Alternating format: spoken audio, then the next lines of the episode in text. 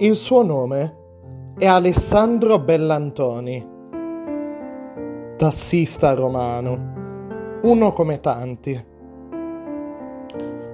A fine aprile, armato di documenti e giustificazioni ufficiali, è partito per un viaggio lunghissimo, a bordo del suo taxi, nel bel mezzo dell'emergenza coronavirus.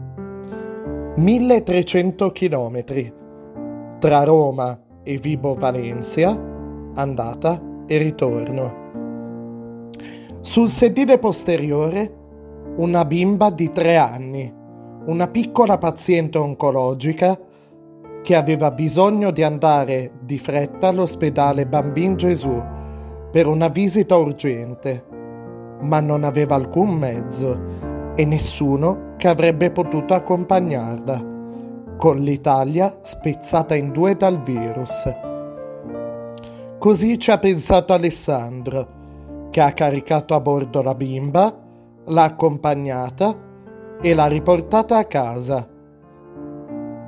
E quando è stato il momento di pagare, beh, una cifra enorme, ha detto alla mamma No, va bene così. Non voglio nulla. Questa volta il viaggio lo offro io. Un gesto talmente bello e generoso che Alessandro, pochi giorni fa, è stato nominato Cavaliere della Repubblica, direttamente dal presidente Mattarella, tra gli eroi della pandemia. Qualcuno potrebbe dire che Alessandro non è un eroe, è solo un uomo che conosce il senso profondo della parola solidarietà in un'Italia che troppe volte se n'è dimenticata.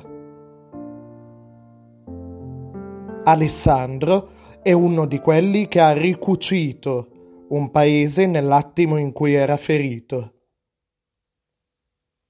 come medici e infermieri.